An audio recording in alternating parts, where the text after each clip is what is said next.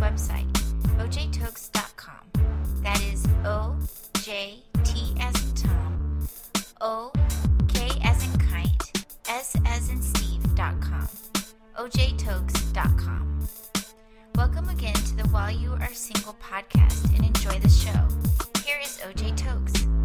So real quick, I want to go through four things that forgiveness is not, because sometimes we want to know what something is. Knowing what it is not will give you a clearer example of what it is. Number one, forgiveness is not something you do on your own strength. Forgiveness is not something you do on your own strength. Earlier on, Edward mentioned how God revealed to him what someone was going through, which helped him. God revealed to him. And I think God did that to bring something to Edward and a lot of us to enable him to forgive. And that thing is called compassion. In Matthew chapter eighteen, we hear the story of the unforgiven servant. Matthew eighteen, from twenty-four to thirty-five, it talks about how this servant owed his master, I think, uh, ten denarii or something. A translation of the Bible translates that to like ten million dollars. And he couldn't pay, and he begged the man. And the king, the master said, the Bible said, he was moved with compassion. He didn't just forgive. Something happened. He was moved with compassion. He released him and forgave him the debt. The other guy now goes to another person that owed him money, which was translated to be twenty dollars. And the guy grabbed the guy by the throat and tossed him in prison, which is a picture of what we do to people when we don't forgive them. They are in bondage. And he also ends up in prison because he wouldn't forgive. The writer of Matthew talks about that's what happens when you don't forgive. You are, the master handed him over, handed him over to the torturers, which is a picture of God saying, okay, like my wife often says, God just takes his protection off. If you want to hand over someone to the enemy, one of the things I've learned that you can, how you can do that is stop praying for them. Handed him over to the torturers. Scripture says fear has torment. A lot of things come with fear. Depression, phobias, fear of rejection, a lot of things. All those are symptoms of someone, not saying all the time that's the case, but sometimes it means someone has some unforgiveness somewhere, which opens the door for the enemy to pop in, set up shop, put his room divider in, his flat screen. All the demons hang out, have a beer or two, because, yeah, we're chilling on forgiveness. And the minute you forgive, they are, they are out. Angel shows up and, like, before he says anything, they're out. But he needed compassion. In John twenty, twenty-three, twenty-two, and twenty-three, Jesus breathed on his disciples and said, receive the Holy Spirit. Then he says, whatever sins you forgive. Notice the sequence. Holy Spirit, then forgive. Because the Holy Spirit gives you the grace and the compassion to forgive. Because you can't forgive without God's power. So in order to forgive, you need to go to God and say, God, give me the grace. Give me the strength. A lot of us don't have compassion like my wife, who has it naturally. Some of us need to pray and ask God to give us grace, compassion. Then that enables us to forgive. Okay, so forgiveness is not something you do on your own strength. It is something that God empowers you to do through the Holy Spirit. God bless you. The second thing forgiveness is not, forgiveness does not mean what the other person did is okay. Forgiveness does not mean what the other person did is okay. In fact, it's not about them. It's about you. In John twenty, twenty-three, it talks about whatever sins you forgive are forgiven, whatever sins you retain are retained. You retain it. And the Greek word translated as sin is amartia, hamartia, and it really means miss the mark. It includes offense. So when someone offends you, if you don't forgive them, you retain the offense. And when you forgive them, in King James, use the word remit, How many of you are familiar with the term remit? In, uh, it's an economic term, remittance. You get a receipt or a tax remittance. Uh, uh, the, the word for forgive there is afiemi, which means to send away, to let go, to lay aside, to dismiss. So when you remit, when you forgive, you're sending the offense away. When you don't forgive, you're holding on and keeping the offense inside of you. And that torments you, that poisons you. Scripture says in Hebrews, I believe, twelve, one and two, since we have a great cloud of witnesses around us, let's lay aside any weight that can easily ensnare us. We're supposed to lay aside, let go, forgive. Lay aside any weight. But some people don't lay aside any weight. They lay beside the weight. Singing sweet nothings. Making love to the weight. Talking about what you did to me. And stay in bondage. Stay trapped. Forgiveness is not about, is not saying what that person did is okay. In fact, I like to put it this way. Forgiveness does not mean someone is getting off the hook. It means you are getting off their hook. Forgiveness is not about someone getting away with what they did to you. It's about you getting away from what was done to you.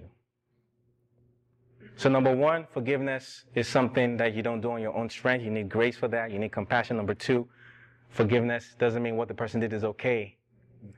And number three, forgiveness is not trust. Forgiveness is not trust. A lot of times when we hear forgive, we think when we forgive someone, that means you need to hang out with them again. That means you need to be, be you need to restore the relationship the way it was before the offense. That is not forgiveness. That is trust. We're confusing trust with forgiveness. I like to use this example, which has to do with money, because you guys use money, and it's a great example, because really the word forgive is, a, is an economic term, forgiving debt. Imagine you had fifty thousand dollars, and you deposited that money in an account, in a bank. But the bank does not have F D I C insurance. And somebody in the bank embezzled your money. So now the bank owes you money. They owe you money. fifty grand. They stole your money. They owe you money. And you say, you know what? Forget it. Tell the bank, don't worry about the money. I know some of you are like, oh, that's not going to happen. What have we been talking about all night?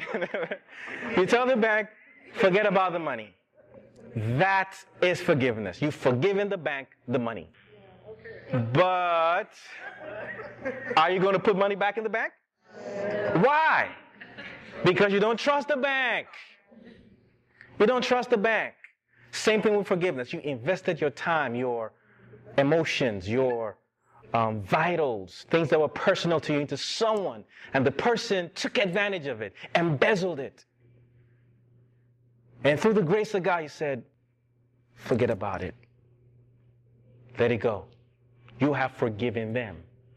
But that does not mean you hang out with them for them to embezzle you again and take advantage of you again. No, that's not wisdom. Because it's a difference between forgiveness and trust. Forgiveness and love go hand in hand. In fact, if love was a glove, forgiveness would be its fingerprint. Scripture says in First Peter four eight, Amplified Version, have intense and unfailing love for one another, for love covers a multitude of sins, meaning love forgives and disregards the offenses of others. So love forgives. So everything that pertains to love also pertains to forgiveness. Therefore, forgiveness is unconditional. Trust is conditional. Scripture says in Romans thirteen eight, owe no man nothing but to love him. Owe no man nothing but to forgive him. Therefore, forgiveness is owed. Trust is earned. We are obligated to forgive. We are not obligated to trust. Now, with the Spirit of God leading you, if the person has demonstrated that they can be trustworthy, they've taken practical, tangible, measurable steps to get themselves together, being led by the Holy Spirit only, you can decide as the Spirit leads you whether or not you want to resume whatever it is that needs to be resumed with that person. But make no mistake about it, the relationship will never be the same the way it was prior to the offense. But I just want to encourage you, let you know that forgiveness does not mean you need to go back and start hanging out with the person who broke your heart because you're trying to protect yourself. It's just common sense to set boundaries. You know, trust is one thing, forgiveness is another thing. And finally, forgiveness is not forgetting. Forgiveness, when you forgive someone, it doesn't mean that what happened is wiped out of your memory. And I think that's one of the biggest roadblocks to people that do forgive. But I still remember what happened. It doesn't mean you haven't forgiven them. I prefer to use the word forfeit, forgive and forfeit, instead of forgive and forget, because you don't forget. I had this example. How many of you have heard of Corrie Ten Boom? Corrie Ten Boom, she was a survivor of the Holocaust. She talked about how someone offended her, and um, she forgave the person. But for about two weeks, she was struggled. Just she struggled with with with everything, and she went to a priest to tell her to tell the priest what happened. And the priest said, pointed her to a tower that had a bell. You know the bells, you, you, you pull, yank the rope, and the bell rings, ding dong. Then he said that when you ring the bell one time, the bell just keeps on ringing until it stops. He said, forgiveness is like taking your hands off the rope. Even though you take your hand off the rope, the bell is still going to ring. But it will ring slower and slower and slower till it stops.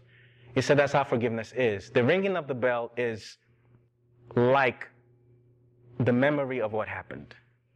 It's going to be like very vivid to you initially, but over time, it will die off. Now, how long it takes depends on what your situation is. Like some of you mentioned tonight, sometimes it takes longer, sometimes it's It's a short thing, depending on what the situation is. I think the best example for me of how I knew that forgiveness doesn't mean you forget from your memory is Jesus himself. Besides, if you think about it, how can I forgive something I forgot about? I'm supposed to forgive you. I don't even know what happened. And some therapists have said, if you forget something, it's not a good thing because it's there. It's there somewhere, and the wrong trigger at the wrong time can bring it out, and it's not a good thing.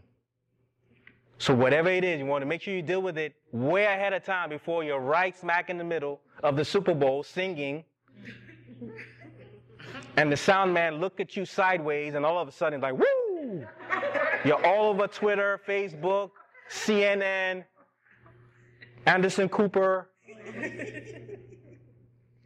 Jesus, in Luke twenty-four thirty-four and John nineteen thirty, in Luke twenty-four thirty-four, Jesus said, Father, forgive them, for they do not know what they're doing. If Jesus asked the Father to forgive them, that's synonymous with Jesus forgiving them because Jesus and the Father are one. If anybody knows how to forgive, how many of you know it's Jesus? Then he rose from the dead in John twenty. Uh, twenty, twenty to twenty-four, John uh, chapter twenty, I believe, twenty to twenty-four, we hear of Jesus showed up to his disciples, but Thomas wasn't there, okay? Thomas was not present. And then Jesus disappeared, and Thomas showed up. And they told Thomas, he's risen from the dead. Thomas was like, forget that, I don't believe it. Thomas said, unless I see the wound in his hand, unless I touch it, and see the scars on the side, I will not believe them. Boom, Jesus shows up. And Jesus raises his hand and says, look, look at my scars. Um, apparently, Jesus remembered that he got nailed on the cross. Jesus remembered that they nailed him on the cross. I'm like, Jesus, I thought, I thought, you know, I thought forgiveness means you totally forget that anything ever happened. Apparently, Jesus remembered what happened on the cross. And he showed Thomas, and Thomas was like, now I believe. And Jesus said, blessed are those who have not seen yet believe. Notwithstanding, there are people like Thomas, which again, kind of lets us know why sometimes we do remember. Because if you don't remember what happened to you, none of you will talk about how you got free from it. There are people like Thomas. They don't care if you walk on water. They don't care if you heal the sick. They don't care if you turn water into wine. They don't care if you uh, cast out demons. They don't care. All they wanna, all they care about is, do you have scars? Have you been through anything? That's one of the reasons why you do all this miracle stuff, you preach all this stuff, people don't change. But when they see somebody who's not a pastor, who's not a minister, talk about, I went through drugs and I survived, I got assaulted and I survived, people in the thousands, if not more, begin to be changed because they can relate. They see the scars. It's considered, from a biblical standpoint, a low form of belief, but God is trying to reach them too, because if we're honest, a lot of us started from that level. I'm not going to believe until I see something. Then from there you grow. God wants us to be able to minister to people like that. That's why we do remember what happens to us. And I'm not saying we need to hold on to it. That's not what I'm saying. I'm saying even when you forgive from your heart, it doesn't mean that you don't ever remember whatever happened. Sometimes it crosses your mind. That's okay. As long as you don't do what a lot of us talked about. Put it on Facebook, put it on Twitter, dwell on it, talk about it all the time, say no. There is a time to talk about it with a therapist for the purpose of healing. But beyond that, when it's just let it go and allow God to heal us completely. In John nineteen thirteen, Jesus, the Bible says, Jesus gave up the ghost. He said, it is finished. He said that after he forgave. Will you let me know? It is never finished until you forgive. You can't finish that phase and get to your next without forgiving. So forgiveness is necessary to let go so that God can let come into your life. Thank you for listening to the While You Are Single podcast. We hope that you were informed, inspired, and impacted. O J. Toks has written a life-changing book titled Rejected for a Purpose, How God Uses Rejection to Help You Find and Fulfill Your Destiny. If you would like to learn more about the book, please visit O J Tokes Ministries dot org. That is O J Tokes Ministries dot org. If you like Christian inspirational hip-hop, check out O J. Toks' Christian Inspirational Hip-Hop album, A Breath of Fresh Air, which is now available on iTunes, Google Play, Amazon, and other music outlets. You can also learn more about his music by going to O J Tokes Ministries dot org. Thanks again for listening to the While You Are Single podcast, which O J. Toks presents weekly, every Monday. If this podcast has been a blessing to you, please share with your friends and join us again next Monday. Until then, take care and stay blessed.